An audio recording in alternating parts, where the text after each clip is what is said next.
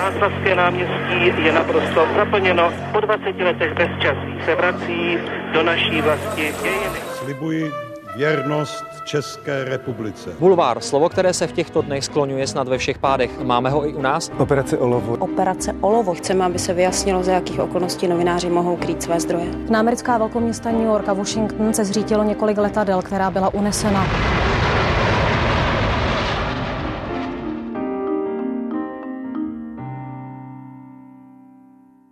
Byl to rok, kdy TV premiéra změnila jméno na TV Prima. Václav Havel se oženil s Dagmar Veškrnovou. Prahu navštívil papež Jan Pavel II. a tehdejší premiér Václav Klaus podal demisi a poprvé v porevoluční historii Česka padla vláda. Psal se rok 1997 a narodila se také Zdislava Pokorná, novinářka deníku N a jedna z představitelek nejmladší novinářské generace, která určuje debatu v Česku. Vítejte v backgroundu České televize. Dobrý den, díky moc za pozvání. A od mikrofonu zdraví také Anna Martincová. Tři generace, tři klíčové etapy české novinařiny s těmi, kteří jsou a byli u toho. Speciální podcastová série pořadu Newsroom ČT24. Generace. Stává se vám často, že narážíte na to, že vám respondenti říkají, že jste eh, moc mladá na to, abyste něco pochopila?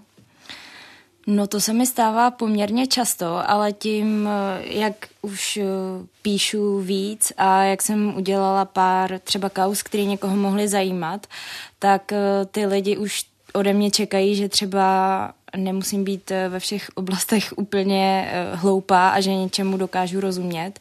Takže už se mi to tolik nestává, ale třeba rok a půl, dva zpátky se to dělo neustále. Jak eh, potom vlastně takového respondenta přesvědčíte o tom, že vlastně má smysl, aby s vámi trávil ten čas, aby se s vámi bavil? A aby mi říkal informace. A aby vám něco řekl. No, to je vlastně důvod, proč eh, k tomu, jak si vybírám témata a jak pracuji s informacemi, tak proč to dělám trochu jinak. Eh, já se snažím dlouhodobě nespoléhat na zdroje a na kontakty, že mi budou nosit informace a říkat mi věci, ale snažím se k tomu vlastně už od začátku, co v médiích jsem, přistupovat tak, že já jsem zdrojem toho, co tvořím a ty věci, které píšu, tak mají vycházet hlavně ze mě a snažím se já hledat eh, ty zdroje a ty kontakty a ptát se jich na ty informace, které já potřebuju do toho mého tématu, které já jsem si vybrala.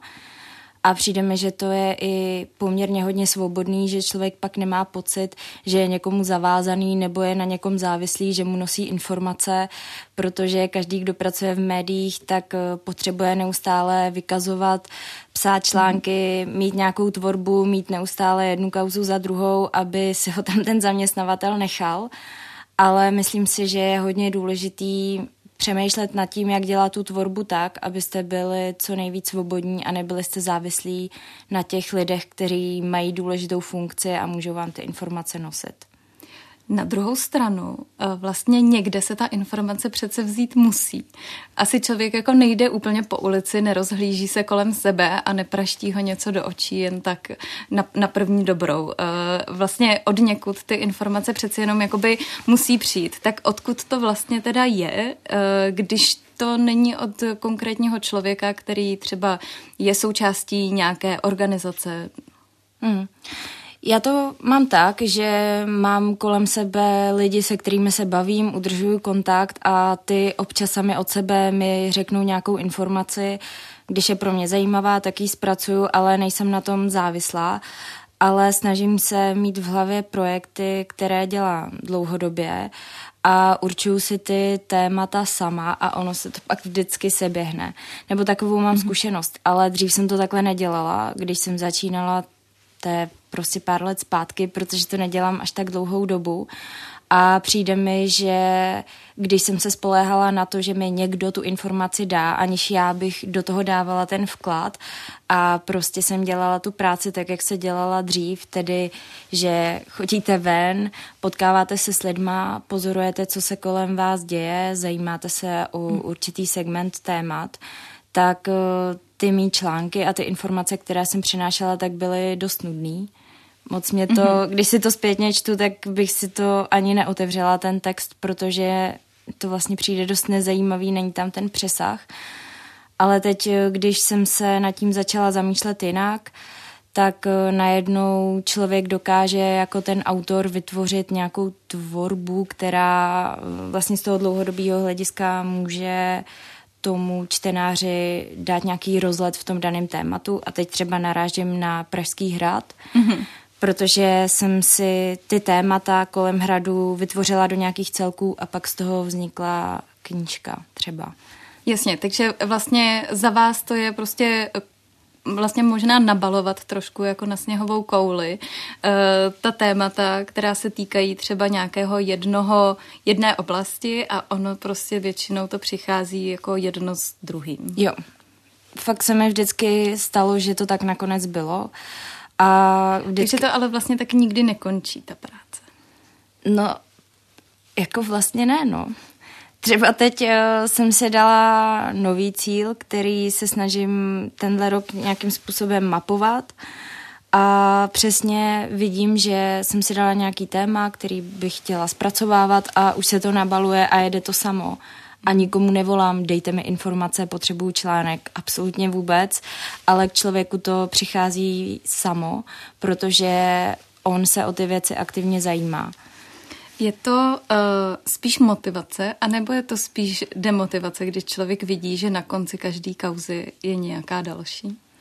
Mm, mě to, mě to jako hodně baví, ale potřebuju dělat věci, které uh, mi nějakým způsobem dávají smysl a ne už úplně psát, protože potom je nějaká poptávka, ale spíš se hmm. nad těma věcma obecně zamýšlet, co tady v tom veřejném prostoru chybí, co se nepopisuje a na co je potřeba upozorňovat. A Dřív jsem to tak nedělala, proto mě ta moje tvorba zpětně moc nebaví, protože to bylo takový, že jsem dělala to, co všichni ostatní. A to jsem si řekla, že se potřebuju zamýšlet, jak to prostě dělat jinak a jak popisovat věci, které tady v tom prostoru vůbec nejsou. Ale je to běh na dlouhou tráť a nějak se snažím to začínat víc a víc naplňovat, ale ono se to ukáže až třeba za pár let. Hm. Vy jste poměrně sebekritická, já jsem si toho všimla už eh, v některých rozhovorech, které jsem s vámi slyšela dřív. Eh, jak se vám s tím žije, s tou vnitřní sebekritikou? A pracuje, když vlastně vy, vy jste jakoby svůj vlastní první kritik a já to vidím, že vlastně vy třeba se teďka ohlídnete a jste schopná říct, no tak vlastně uh, možná bych si ty svoje starší články třeba ani neotevřela. Tak uh, jak se vám s tím jakoby pracuje, když máte hmm. toho svýho přísného kritika přímo v sobě? Že vám přijde, že jsem kritická. Sebekritická k sobě. Ty, tak to mi vůbec nepřijde právě. Nejste? asi, asi jo, já uh, jsem typ člověka, Mm, který eh, nad sebou neustále pochybuje, stejně tak ale pochybuju nad věcmi, nad, o kterých píšu. Neustále nad tím přemýšlím, jak to dělat líp, jak to dělat jinak a je to hodně nevýhoda v řadě oblastech, že si člověk fakt hodně nevěří, i když tak na řadu lidí vůbec nemusím působit. Ale je to pravda, nevěřím si v té tvorbě. Ale to, co mě pohání, je to, že chci dělat jenom věci, které mě baví a zajímají, eh, takže neřeším nějaký svý vlastní ego, to, to si prostě musím někdy dořešit, ale Uh, myslím si, že je to naopak výhoda v té tvorbě, protože když je novinář, který uh, má hodně velký ego a přestane nad sebou pochybovat, tak začne dělat velké chyby, protože si je jistý jenom sám sebou a je to hrozně rizikový, protože se ta chyba dřív nebo později stane, protože prostě neodhadne, že někomu naletěl nebo mm. že tu věc popsal špatně. Takže i když to takhle může působit, že jsem sebekritická, já to teda tak úplně nevnímám, tak je to fakt výhoda v tom, že u všech těch témat a věcí nad tím hrozně přemýšlím, jestli jsem nenaletěla, jestli jsem to hmm. neudělala blbě, ale samozřejmě těch chyb jsem udělala jako spoustu, jo, ale um, myslím si, že v tomhle je to velká výhoda. No a pak do toho přichází uh, takoví ti uh, politici a veřejně činí lidé, kteří vás pak veřejně uh, titulují familiárně zdíšo a uh, vla, vlastně myslím, že s tím začal uh, Ksaver Veselý a slyšela jsem to od pana Zahradila, od pana Faltínka, takže uh, jak potom člověk vlastně ba, jako bojuje s tou familiárností prostě ze strany těchto těch lidí, se kterými se vlastně vůbec jako nezná třeba? No tak to je věc, kterou, kterou já vůbec neřeším. Mně to je do určitý míry fakt jedno, ať si mě každý nazývá jak chce, hmm. jako je to jeho věc. A to je asi stejná, nebo stejná problematika, jako když řada žen kolem mě, kteří jsou mladé, tak naráží často na to, že eh, na ně mají starší muži narážky, nebo si z nich dělají legraci, nebo je ponižují a tak dále tak to je věc, kterou já už taky neřeším, protože mm, jako vlastně řešit tady ty věci jenom člověku brání v tom dělat tu tvorbu, protože ho to jenom zastavuje a bere mu to energii, takže tohle vůbec neřeším. No a neřešíte to proto, že už toho bylo tolik, anebo proto, že prostě jste si na to nějak jako zvykla, naučila se s tím pracovat? No, já asi to souvisí možná s tou sebekritičností. Já to prostě vnímám tak, že uh, tady jsem od toho, abych uh, dělala tuhle práci. To, jestli má někdo problém, nějak mě ponižuje nebo mě pomlouvá, tak dřív jsem to asi řešila, ale možná to je daný i tím, že toho už bylo tolik, že člověk prostě nad tím mávne rukou. Uh, já jsem nad tím přemýšlela zrovna na podzim, kdy byla taková vlna uh, jako mm, různých eh, problémů s různýma mafiánama, že o mě roznášely prostě šílený uh, pomluvy a zastavila jsem se a říkala jsem si, tyjo, jako to je vlastně už takový trochu na hraně, ale mm, pak jsem si řekla, že těch teorií o tom, jaká jsem, nebo jak dělám tu práci, nebo odkud beru informace, už je tolik, že podle mě už nikdo nemůže vědět, kde je ta pravda, nebo jak to je, takže už to možná i z tohohle důvodu vůbec neřeším. Hmm. No, každopádně, když už jsme u těch osobních útoků i ze strany politiků, tak mm, Zaznamenala jsem, že vlastně minulý týden sdílela poslankyně SPD Karla Maříková video, které eh, bylo vytvořené umělou inteligencí a které tedy využívalo vaší identitu, tedy podobu, hlas. Eh, pak právě ho tedy na výzvu deníku N stáhla. Omluvila se vám? Ne, ona se neomluvila. Já jsem si četla ten její post, ve kterém ona to stáhla a odkázala Deník N, aby se obrátil na eh, na ten TikTokový účet, který ty fejky šířil. Ono tam, mm-hmm. když jsem si rozklikla ten TikTokový účet, tak tam bylo vícero novinářů, eh, třeba Světlana Vitovská, Lukáš Valášek, našla jsem tam ještě další svá videa. Jako výhoda toho je, že když si to někdo pustí a slyší ten hlas, tak mu dojde, že to je fake ale pak mi psala spousta lidí jako z různých regionů a mysleli si fakt, že to jsem já, protože si třeba nepustili zvuk, mm-hmm. věděli, že jsem se dřív věnovala hradu, teď v tom videu jsem mluvila o nějakých lidech, kteří na Pražském hradě eh, působili, tak si mysleli, že jsem to fakt říkala. Takže já se spíš děsím toho, až, ten, až ta umělá inteligence napodobí i ten hlas, protože potom to začne být docela problém, bych řekla. Teď v tuhle fázi... Chtěla jsem se zeptat, jestli vás to vyděsilo, vlastně vidět sama sebe vlastně takhle uměle vytvořenou a e, říkající něco, co jste vlastně nikdy ve skutečnosti neřekla. No, já jsem si řekla, že v tuhle fázi to je ještě relativně v pohodě, že podle toho hlasu se to mm-hmm. pozná, ale až e, už tohle nepůjde rozeznat, tak si myslím, že vlastně ta veřejná debata v tom eh, prostoru na internetu jako bude těžký se už obhájit. No. Teď si myslím, že to je jako v pohodě. No a kromě toho, že jste tedy vyzvali právě eh, poslankyni za SPD, aby to stáhla vlastně to sdílení, tak zkoušeli jste dohledat třeba autora toho originálního videa a nějakým způsobem to řešit i třeba s tím původcem toho videa?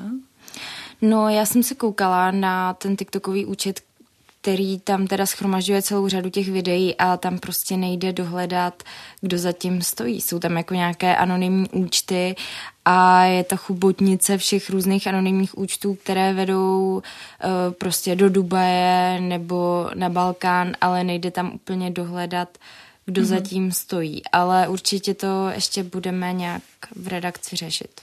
Takže nějaký trestní oznámení třeba chystáte nebo něco v tom? To ještě jsme se takhle o tom nebavili, ale určitě právě budeme řešit, eh, jak proti těmto typům útoků nějakým způsobem bojovat mm-hmm. v mhm. budoucnu, protože se to může objevovat znovu.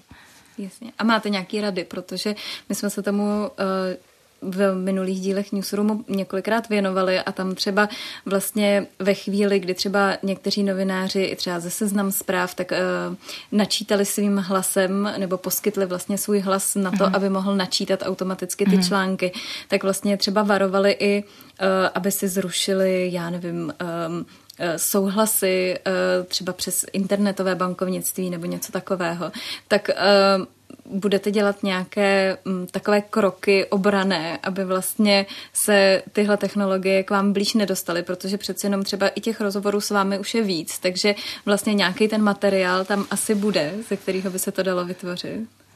Hmm. No, to je od, no, myslím si, že to je právě to, co bychom měli právě v rámci redakce řešit, eh, jak tedy s tím víc pracovat, protože zatím se nám to moc nestalo, až teda na mě. Ale právě jsme se říkali, že to budeme řešit. Já se v tom taky nějakým způsobem chci dovzdělat, jak proti tomu bojovat, protože už to je několikátý video, ale zatím jsem na to úplně neměla čas. Takže jsem na tu otázku úplně neodpověděla, ale momentálně nevím moc jak. Chápu. Takže problém byl částečně vyřešený, takže se uh, odloží a zkusíte zjistit, co se s tím vlastně dělat nějakým způsobem dá. Já se ale vrátím k té vaší práci. Eh, my jsme se o tom bavili, že vlastně se věnujete hodně té investigaci. Eh, což ale je taková uh, oblast žurnalistiky, která bývala jako doménou spíš uh, možná mužů a starších a zkušenějších novinářů. Jak se do takovéhle bubliny dostává? um, Já se úplně nepovažuji jako za investigativní novinářku. Mm. Já mám pocit, že dělám tak nějak všechno, ale sama od sebe sklouzávám k tomu, že vždycky, když něco napíšu, tak tam najdu prostě nějakou levotu, nebo mě na ní třeba někdo upozorní.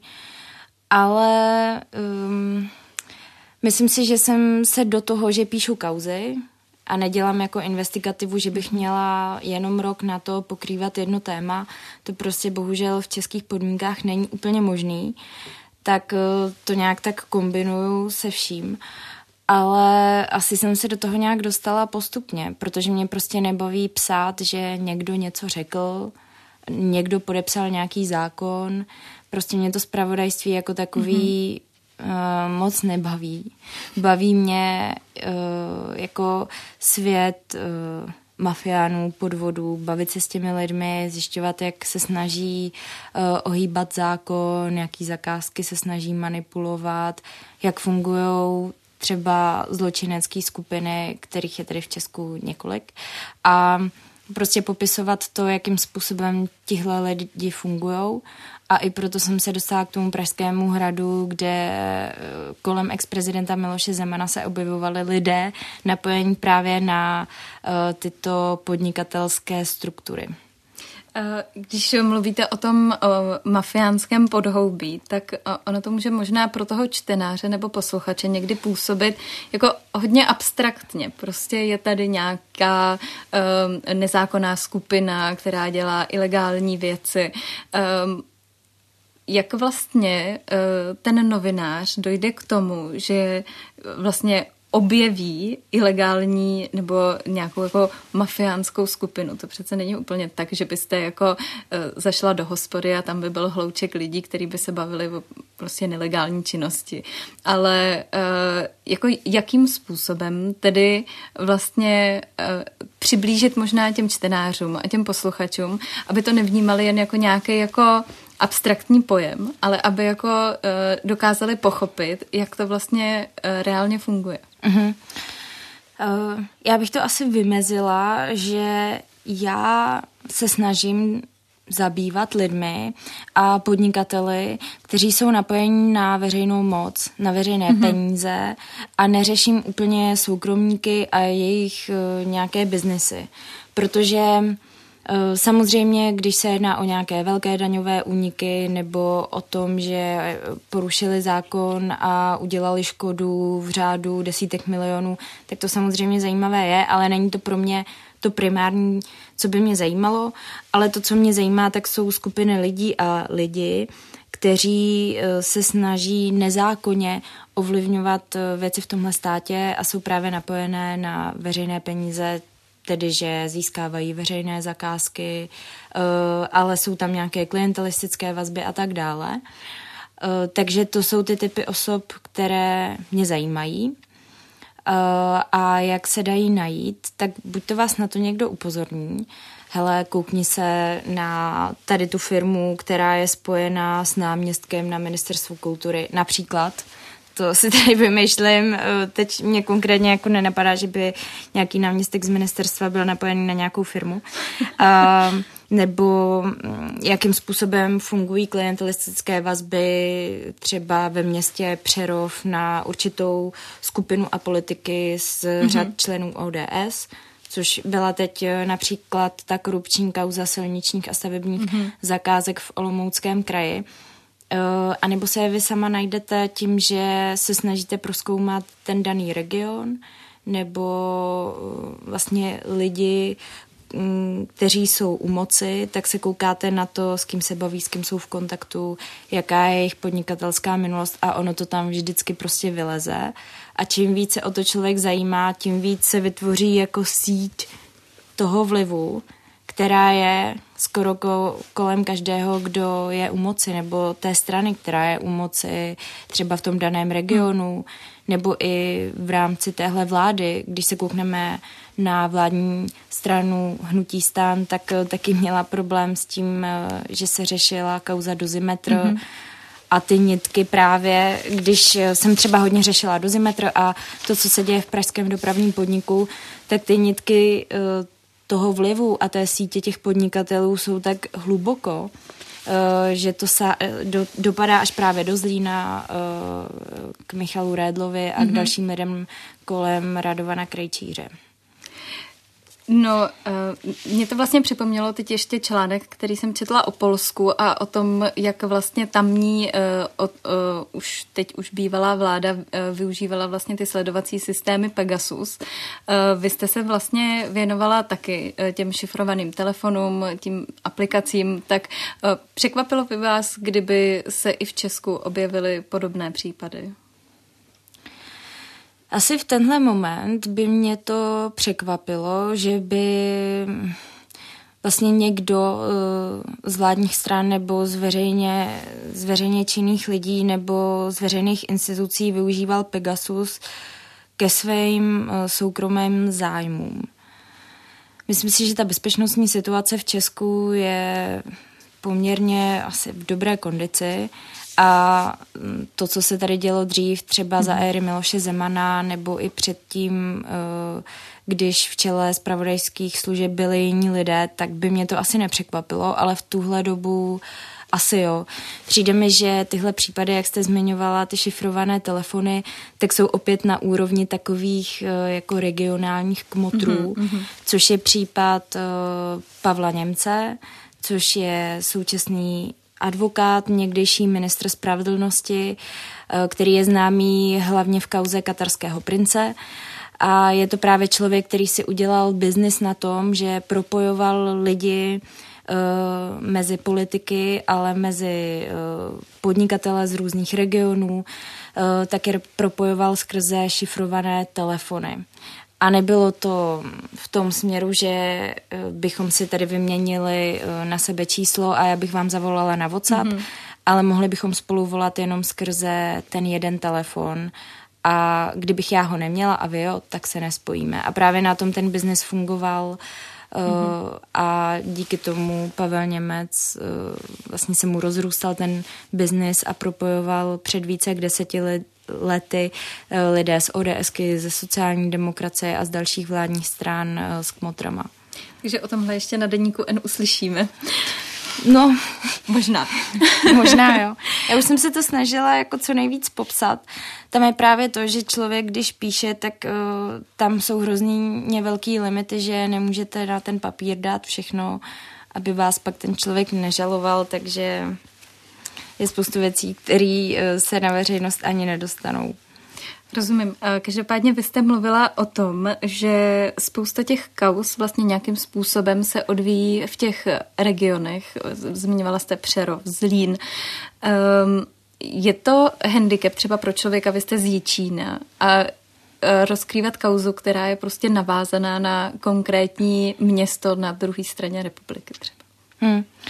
No to je téma velký, který teď právě řeším. Uh, protože jsem eh, sice z Jíčína, ale působím v Praze, takže jsem v pražské redakci v Deníku N a vždycky po celou dobu jsem se zajímala hlavně o témata v Praze nebo o témata kolem vládních politiků vládních stran, ale jenom v těch větších městech typu Praha, občas Brno. Ale nikdy jsem neměla přehled, co se děje v daných regionech v Česku a je to jako ostuda, ale došlo mi to poměrně pozdě, třeba čtyři měsíce zpátky, kdy jsem uh, hodně přemýšlela nad tím, jak dál uh, směřovat tu svoji tvorbu, protože jsem se předtím zajímala hodně o Pražský hrad, hodně času mi vyplnilo to, že jsem musela dopsat tu knížku, mm-hmm. Takže jsem úplně neměla čas na to jako řešit ty věci nějak dál komplexně. A když jsem tu knížku dopsala, tak jsem si říkala, jako, jestli jako třeba neodejít, protože mě nenapadalo nic, jako kam tu pozornost zaměřit a mm. úplně mě nenaplňovalo sedět uh, v té redakci, zvedat telefony, bavit se s nějakými lidmi a pak z toho psát články, nebo se snažit sehnat nějaké audity. Chápu, takže jak jsme se bavili o té sněhové kouli, tak přeci jenom tou knížkou se to nějakým způsobem vlastně tahle ta hradní kauza částečně jako uzavřelo. Uh, tou knížkou jo. No, ale jenom k té vaší otázce, takže právě jsem řešila, co dál a řekla jsem si, že to, co bych chtěla dělat, nebo už to dělám, ještě třeba nejsou ty věci venku, tak je jezdit do regionů a mapovat tam sítě toho regionálního vlivu, protože si myslím, že to je strašně důležitý a jako nikdo to tady vlastně nedělá, protože ty regionální média nedělají úplně kauzy, ale je to náročný, protože člověk eh, prostě vstává v pět ráno, nasede na vlak a prostě musí trávit eh, v těch regionech jako hodně času s těmi lidmi, poznávat to a jako trvá to a je to zároveň blbý v tom, že ta vaše produkce těch článků je na nějakou dobu fakt nižší, protože objevujete úplně nové věci, témata a než se v tom vyznáte, tak to nějakou jako dobu trvá. No. A co z toho potom uh, uvidíme? No, plán je takový vlastně uh, v tom regionu vždycky popsat uh, síť toho daného vlivu, a kdyby se to povedlo, tak pak uh, mít síť vlivu v celé České republice. Uh, těch lidí, kteří jsou napojení na tu veřejnou moc, nějakým způsobem z toho těží, mm-hmm.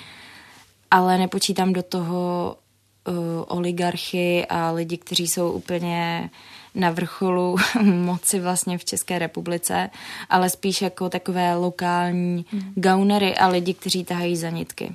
Takže spíš takové to střední patro. Jo, střední patro. Takový Bčko. Eh, vy už jste na to narazila eh, několikrát a to je vlastně to, že eh, vlastně nejznámější část vaší práce se týká právě těch kaus na Pražském hradě. A to, že jste vlastně završila tu práci na těch kauzách knížkou, kterou jste křtili tedy loni na podzim. Jak to uh, vlastně, uh, to Zemanovo finále, tak se tedy jmenuje ta knížka, uh, co podle vás možná vypovídá třeba o české společnosti? No, mě na té práci na té knížce a na tom obsahu samotném zarazilo to, jak ta společnost je nějakým způsobem imunní vůči lidem, které si volí do těch veřejných funkcí, což se ukázalo i na Miloši Zemanovi.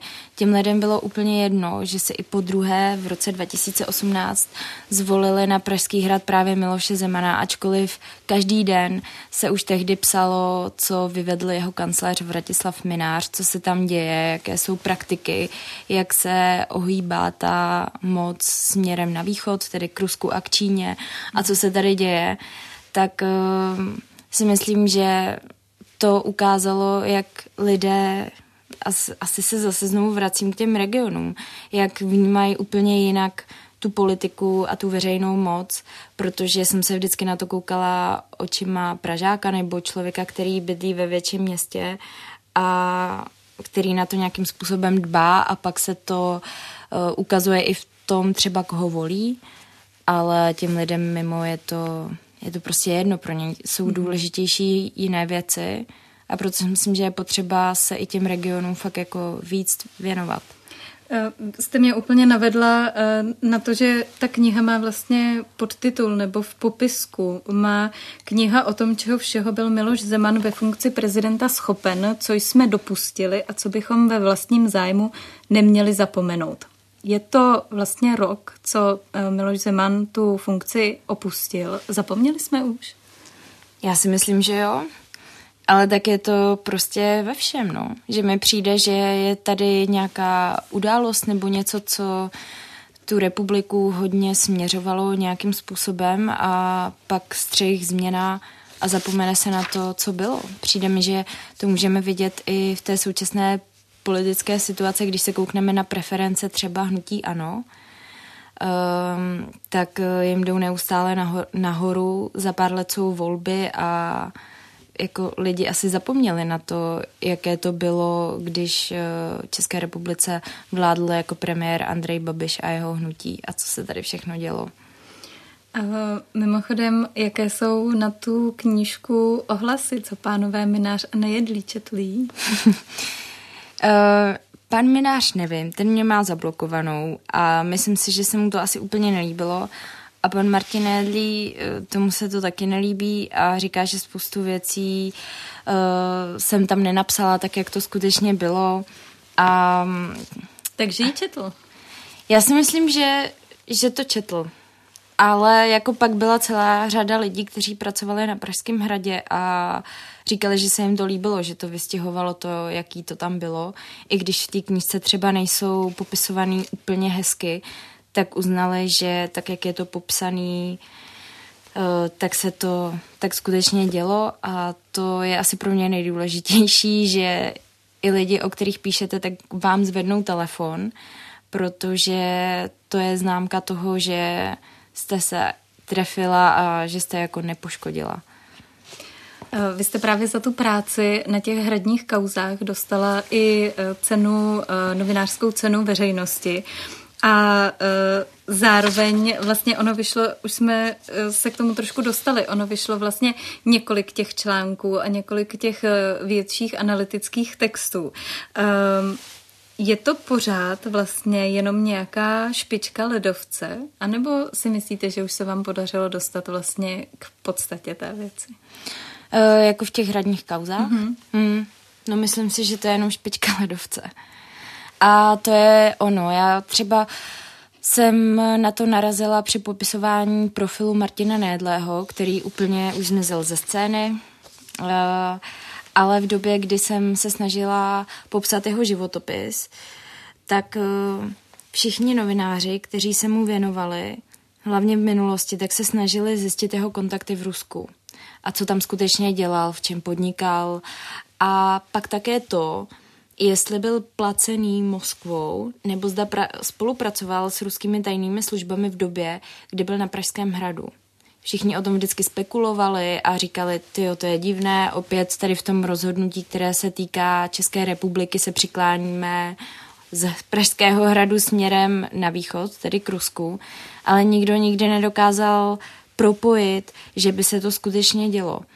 A já, když jsem minulý rok v květnu uh, měla před sebou prázdný papír a věděla jsem, že mám fakt omezený čas na to popsat ten životopis, protože jsem chtěla, aby to v té knižce bylo, tak ta ambice byla toho zjistit co nejvíc o tom jeho životě v Moskvě, ale No, nepovedlo se mi to. Jako udělala jsem takový obrys uh, toho, co dělal ve svém životě, kde podnikal a myslím si, že jsem to dokázala zdokumentovat tak jako nikdo jiný tady.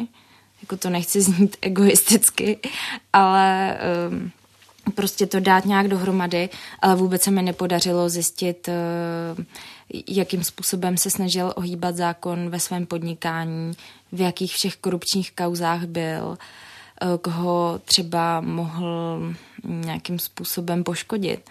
Pár případů jo, ale byly to jenom jako střípky, ale ty hlavní věci jsem nikdy nedokázala prostě prokázat. I když jsem je tušila, věděla, tak jsem nedokázala udělat to, že bych je dala na papír a to bylo takhle s celou řadou případů.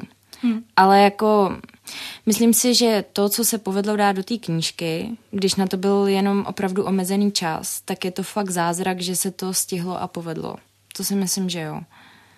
Ehm, má smysl se těmhle osobnostem ještě stále věnovat i ve chvíli, kdy vlastně Miloš Zeman už eh, na hradě nesedí? Hmm. Já si myslím, že jo a oni vylezou někde. Já si myslím, že to, kde se dají očekávat, tak je Slovensko, protože Martin Nejedlí uh, i s Milošem Zemanem a s lidmi kolem ex-prezidenta uh, tak měli dlouhodobě blízko k současnému slovenskému premiérovi Ficovi a byli hodně nakrátko s celou řadou vlivných podnikatelů, kteří nyní vylézají na Slovensku na povrch a jsou právě kamarádi Martina Nédleho a jeho známých tady v českém biznesu. Takže mně přijde, že vždycky se to tak jako přelívá, že z Česka ti lidé odchází na Slovensko a pak se to zase jako tak vrací, protože se mm-hmm. hodně znají ti podnikatelé. Takže si myslím, že určitě někde vylezou. Je otázka, jestli i Vratislav Minář, protože ten teď řeší problémy s policií a to je, jestli bude obžalován v té dotační kauze, ale i v dalších případech, ale myslím si, že v případu Martina Nédleho bych očekávala za pár měsíců, eh, že se někde objeví. Uh... Jenom možná, aby jsme to shrnuli, to gro té vaší práce, která se týkala vlastně Eh, toho hradu, tak vlastně ten, ten začátek spočíval v tom, že vy jste eh, na, přímo na Pražském hradě strávila vlastně strašně moc času, strašně moc hodin. Máte to nějak spočítané, kolik hodin to vlastně bylo? No, já jsem tam začala stát eh, prv, jako jenom na jeden měsíc to mělo být a to je, to už je rok 2022. Hmm. Tak to bylo jenom na měsíc na květen ale pak tím, že jsem stála na tom hradu a právě mě zajímalo, co se tam teda skutečně děje, eh, tak eh, jsme si řekli, že napíšeme tu knížku. No a kvůli ní jsem tam pak byla ten další rok, nebo to nebyl úplně celý rok, ale do toho března, než nastoupil Petr Pavel. Takže nevím, kolik času, jako fakt hodně. To jako nevím, mohlo to být občas i třeba jako 40 hodin jako týdně, občas mm-hmm. i víc. Je plný úvazek. No jako, jako jo, ale pak právě ten rok, kdy jsem psala tu knížku, tak jsem tam nebyla jako každý den od 8 do 8, což předtím v rámci toho jednoho měsíce mm-hmm. fakt jo. To jsem si dávala záležet jako fakt od 8 až do posledního auta, který odjede ale pak už jsem to dělala tak, že jsem tam třeba byla jenom půl den, abych pak uh, těch dalších pět hodin třeba mohla psát nebo dělat jiné věci, mm. jinak bych nestihla napsat tu knížku, že jo. Uh, no ostatně ono to, ten váš pobyt na hradě asi vedl k určitým i takovým jako bizarním situacím, kdy oni tam nalepovali nějakou neprůhlednou folii, aby vy jste tam pak už vlastně neviděla a vás to nezastavilo. No mně to přišlo strašně vtipný. Já si prostě hrozně užívám to, když můžu být uh, venku a dějou se tam takovýhle bizáry. Protože mám pocit, že žiju a že dělám tu novinařinu. Ale když sedím u toho stolu v tom kanclu a zvedám telefony, tak tak bych radši šla jako k pásu do Lidlu. jako fakt. Takže já jsem si to tam hrozně užívala, protože člověk měl pocit, že se tam něco děje, věděla jsem, že je asi hrozně štvu. Um, ale trochu mě zarazila ta folie, protože já jsem si tam do té doby vždycky fotila ty auta a ty SPZky v tom tunelu. A teď už to jako nešlo. Takže jsem z toho byla taková trochu zaražená, že mi to jako brání v tom znát fakt všechny SPZky, které tam byly v ty dny. Ale pak jsem to prostě dělala tak, že jsem si typovala, jaký auta pojedou do toho tunelu, tak mm-hmm. jsem mhm. se je fotila jako dopředu a tak ale byla to hrozná sranda. um, já jsem ale četla, že ona jako ke konci už to možná zase taková sranda nebyla, že vás snad i sledoval řidič pana Nojedlého. Uh, no, pak se tam děly občas takové věci, že člověk uh, si říkal, jestli mu náhodou třeba někdo nedá uh, přes ústa. Ale s tím řidičem pana Nedleho se dělo to, že když už jsem je tam fakt štvala, tak já jsem seděla na takový svý oblíbený lavičce, tak on si sedl kousek vedle mě a prostě mě tam pozoroval. Tak to bylo takový jako nepříjemný, ale oni podle mě už taky nevěděli, co se mnou. Jako, protože už jsem je tam otravovala.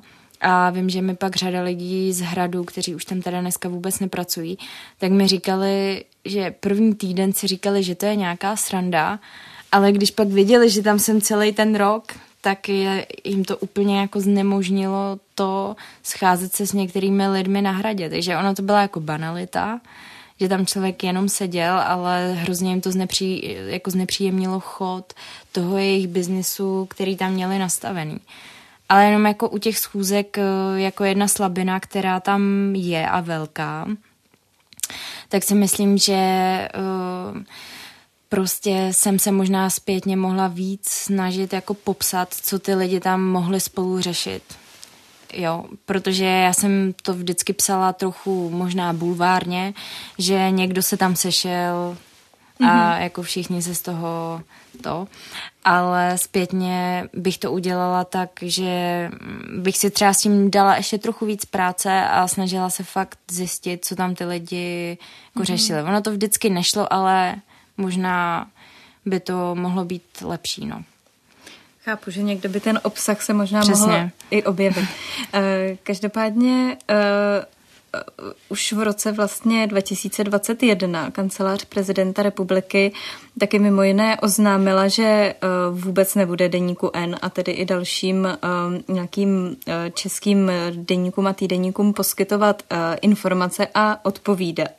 A deník N vlastně v odpovědi na to podal vlastně kasační stížnost a městský soud v Praze tento týden tu žalobu odmítl. Překvapilo vás to? Um,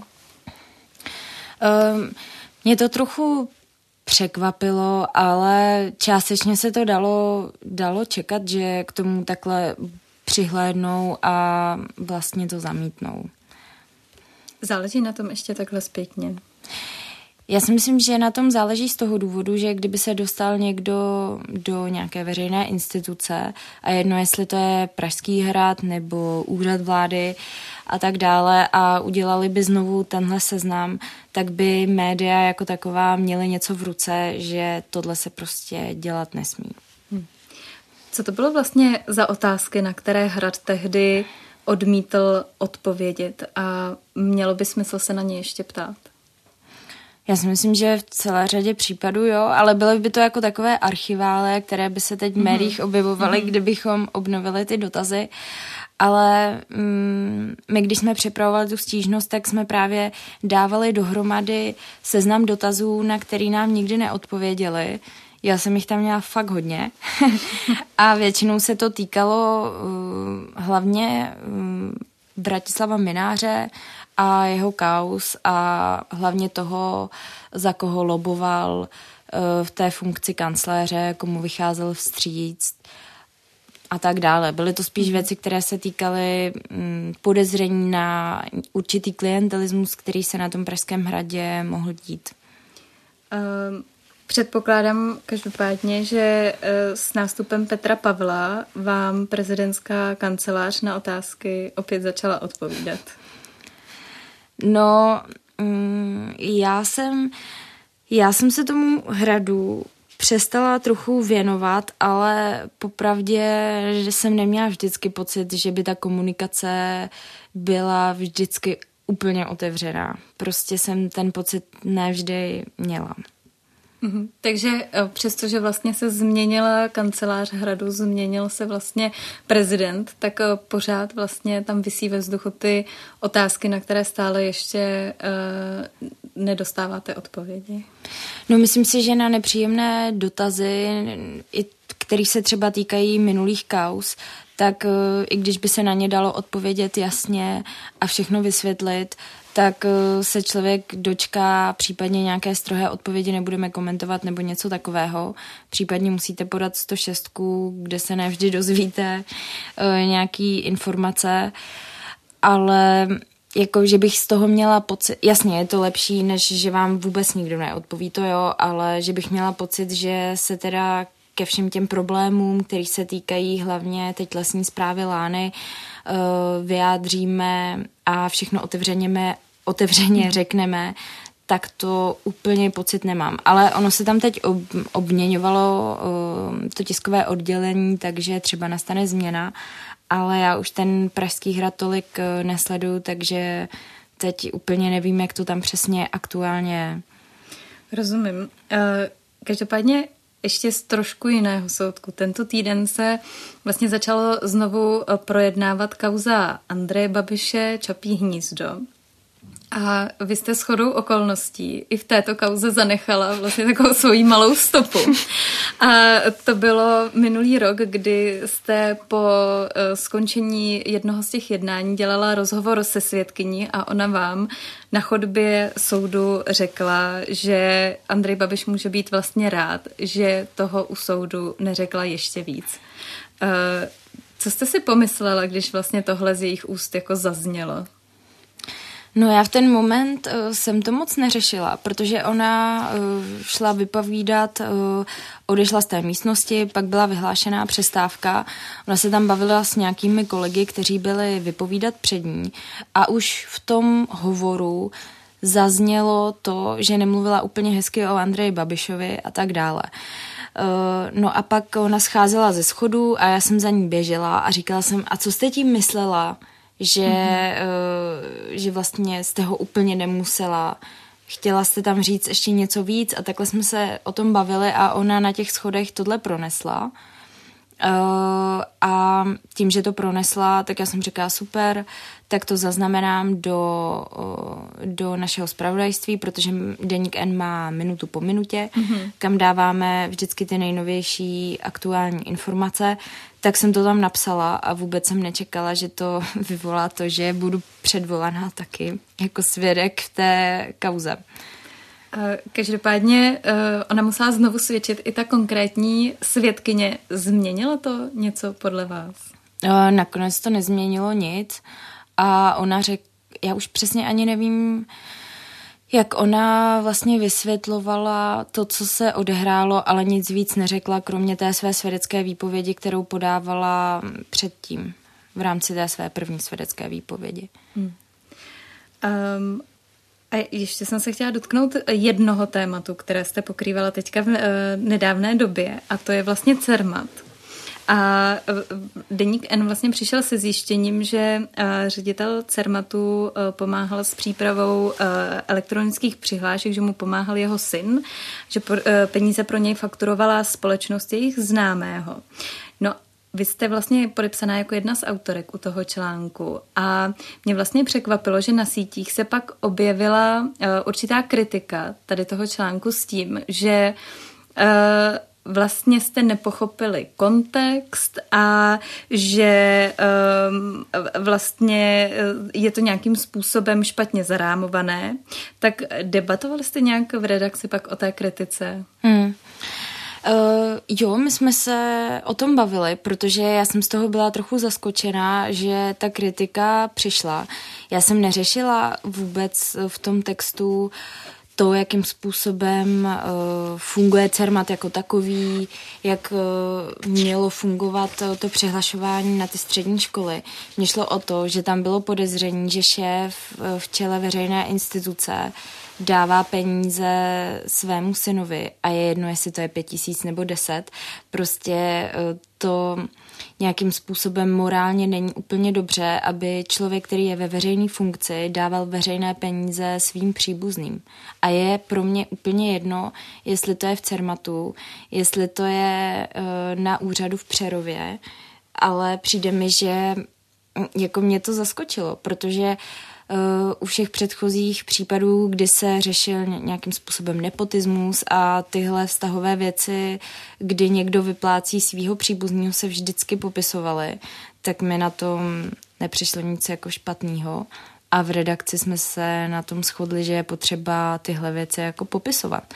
Ale samozřejmě, že mm, jsme si také zároveň řekli, že je potřeba uh, to, jakým způsobem probíhá to, jak se přidělují IT zakázky a jak to celé funguje, ta digitalizace v tom školství, jakože je potřeba to komplexně popsat, protože ta debata zatím eh, jako těch podnikatelů, kteří se hlásili do těch výběrových řízení předtím a co se v tom CERMATu dělo, tak to je, jako to je pravda, že je hodně komplexní problém, ale to vůbec nesouvisí s tím, že ředitel nějaké veřejné instituce platí svému synovi, což není úplně za mě morálně dobře a zatím se jako stojím. Rozumím.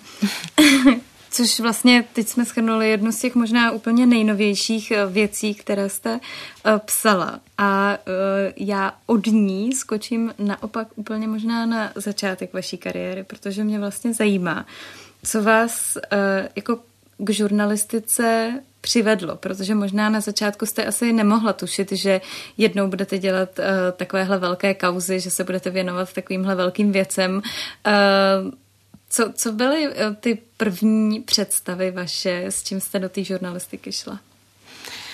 No, já jsem do ní šla, protože ve čtvrtáku na Gimplu jsem měla nějaký záblesk, že bych chtěla dělat novinařinu, ale jako teď fakt nejsem sebe kritická, ale mě nikdy nešla čeština a neuměla jsem vůbec psát.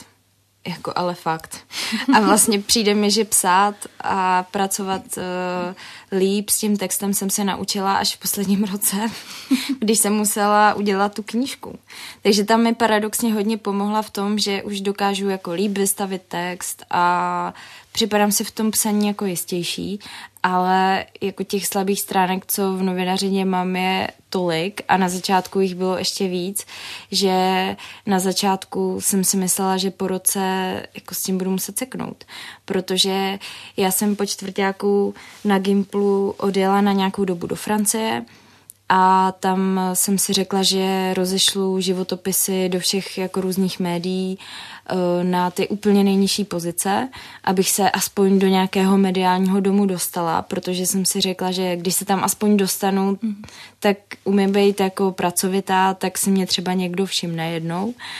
No, tak jsem to takhle udělala a dostala jsem se takhle do lidových novin, do lidovek, kde jsem přehazovala ČTK a to mi bylo nějakých 18. A tam právě jsem začala bojovat s tím, že vlastně neumím psát a tím, že jsem neměla tu vysokou školu, úplně jsem jako nebyla nejvzdělanější typ člověka, tak jsem se musela fakt strašně jako učit o všem, eh, co se kolem mě děje a hodně jsem se musela dovzdělat, takže začala jsem se snažit jako na sobě hodně pracovat. No, ale i tak mi to moc nešlo. Pak jsem se snažila... Není to vidět teď.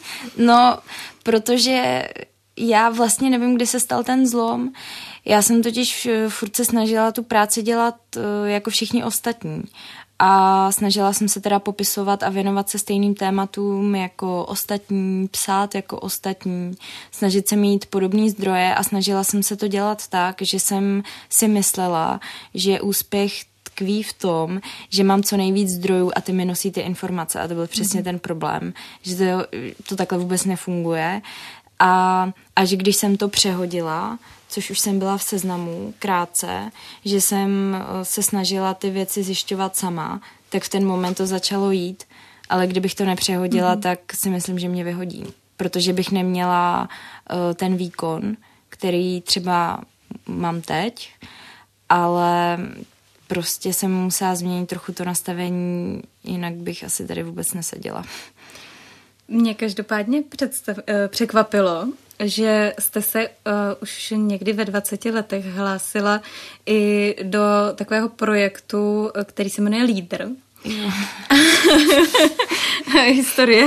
To ne, ne, no. ale mě to Opravdu mě to vlastně překvapilo, protože uh, ten projekt, teda vy jste pojmenovala Špendlík s tím, že uh, chcete propichovat sociální bubliny a pomoci lidem být víc informovaní a proto nevěřit populistickým a extremistickým hnutím. Uh, podařilo se něco z toho?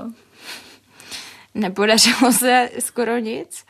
Tehdy proběhlo pár debat v nějakých menších regionech a pak tím, že jsem hlavně řešila v Praze, jak se uživit a musela jsem chodit ještě do dalších dvou prací, tak jsem ten projekt nakonec úplně vypustila, což je škoda. Ale myslím si, že jestli vyjde teď um, ten nový projekt, který se dělá v rámci novinařiny, kdy se člověk bude zase vracet do těch regionů, tak vlastně to trochu naplní to propichování těch sociálních bublin. Mně právě přijde, že se trošku uh, jako vracíte ke kořenům a uh, na těch detailech mě vlastně zaujalo, že vy jste v rámci těch uh, debat, které jste si tam teda dala jako předsevzetí, zorganizovala uh, debaty studentů s lidmi uh, v hmotné nouzi z okraje společnosti. A teď tam bylo například s matkou samoživitelkou, která si na uživení dětí přivydělává prostitucí, bezdomovcem nebo syřankou, která popisovala válečný konflikt ve své uh, domovské zemi. A mě zaujala teda věta, byť byla témata některým studentům natolik nepříjemná, že v průběhu debaty odešli. Většina reagovala se zájmem. Čekala jste to, že to ti lidé nevydrží ani poslouchat? Um, no, tehdy asi moc ne. Teď už to chápu, protože si myslím, že um, jako když jedete třeba v tom Královéhradeckém kraji do nějaké vesnice, kde jsou ti studenti a teď jim tam převedete prostitutku, která eh, žije ten život úplně jinak, tak je to může vyděsit a mm, nechtějí to ani poslouchat. Takže teď už to chápu, ale tehdy vím, že jsem na to jako koukala a moc jsem nechápala, proč se vlastně nechtějí poslechnout, jak eh, žije někdo úplně mimo to jejich sociální bublinu, ale teď už to chápu, že to není každému pochuti poslouchat hmm. ty zkušenosti, které tam byly popisované. No a stalo se někdy vám, že jste musela poslouchat něco, co vlastně jste nezvládla uposlouchat a musela odejít? Uh, jako teď myslíte s respondentama? Mm. Ty jo, asi ne. Mně právě přijde, že ta práce člověka vycvičí v tom, že, um, že se dokáže bavit úplně s kýmkoliv, o čemkoliv a že ho to naučí nějaké trpělivosti a prohloubí to empatii. Protože kdyby novinář neměl empatii a tu trpělivost, tak to může jít rovnou podle mě zabalit, protože se nic nedozví. Takže ne, spíš se mi jenom děje, že občas musím ty lidi utnout, protože jinak prostě furt jedou, což se mi stalo třeba dneska, když jsem sem šla, jsem přišla trochu pozdě, protože mi právě volal jeden člověk a nešel zastavit. A tak spíš to se mi děje, že jenom musím utnout a říct, eh, jakože si to řekneme prostě jinde. No a součástí vlastně tady toho projektu, já se ho ještě malinkou chvíli podržím, eh, bylo, že, nebo minimálně toho článku, který se mu věnoval, že vy jste se i pravidelně jako zastavovala na kus řeči s lidmi bezdomova nebo s pracovnicemi úklidových služeb a vedlo to k tomu, že jste vlastně pak začala schánět práci pro několik Romů vlastně z té komunity. Jak to celé vzniklo? No to vzniklo tak, že když jsem se přestěhovala do Prahy a začínala jsem právě v těch médiích, tak jsem bydlela, kous, tak jsem bydlela na Florenci, kousek, um, teď nevím, jak se jmenuje ten most, který tam je, vypadl mi název, uh, naproti SŽDC, je takový velký most, když se jde na Vítkov. Čechův. Tak, uh, dobře, ne. teď ne, se projevíme jako dvě nepražečky, uh, ale to nevadí no, nezbytně. A prostě já jsem kolem chodila běhat a tam měli bezdomovci takové své tábořiště a já jsem je tam potkávala a chodila jsem tam každý den kolem nich běhat a pak právě jsem si řekla, že se teda zastavím na kus řeči a bavila jsem se tam hlavně s těma ženama, který tam večer byly. A no, a s některými jsem se zblížila a snažila jsem se jim pomoct, protože jsem měla známýho v pracovní agentuře, která byla v pohodě. A on se jim pak snažil jako sehnat eh, práci, takže jsem je propojila a pak ale jsem úplně nekontrolovala, jestli si tu práci dokázali udržet hmm. a jak to bylo dál, ale vzniklo to hrozně náhodou všechno. A je to něco, co možná jako charakterizuje to, jaký člověk musí být, aby byl dobrý novinář. To, že vlastně při běhání nejenom, že vlastně si všimne, že tam ti bezdomovci jsou, ale že vlastně si řekne, no jo, já bych s nimi mohl jít mluvit. A nejenom, že si to řekne, ale reálně jde a začne s těmi lidmi mluvit. Um, to jako mně nepřijde úplně jako tradiční, nebo že nemyslím si, že každý běžec by takhle přemýšlel. Hmm, já moc nevím, co na to říct. Já prostě mi přijde, že taková jsem, eh, nebo dřív jsem taková byla mnohem víc.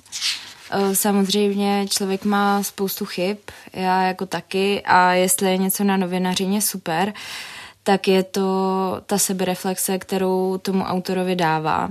Myslím si, že kdybych novinařinu nedělala, tak by člověk neměl tendenci na sobě pracovat, ale tím, jak dostáváte neustále zpětnou vazbu, jak něco děláte blbě, jak se chováte, že tohle děláte, tamhle to, tak vás to každý den učí se kouknout do zrcadla a říct si, OK, tak zase tady to blbě, musím s tím něco dělat.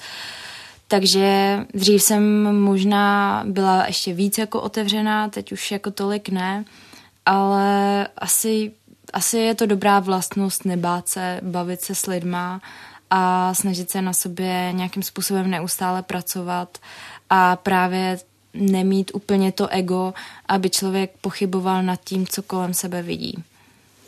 Říká jako závěrečnou radu novinářka z deníku N. Zdislava Pokorná. Děkuji, že jste si na nás udělala čas. Já děkuji za pozvání. A loučí se i Anna Martincová.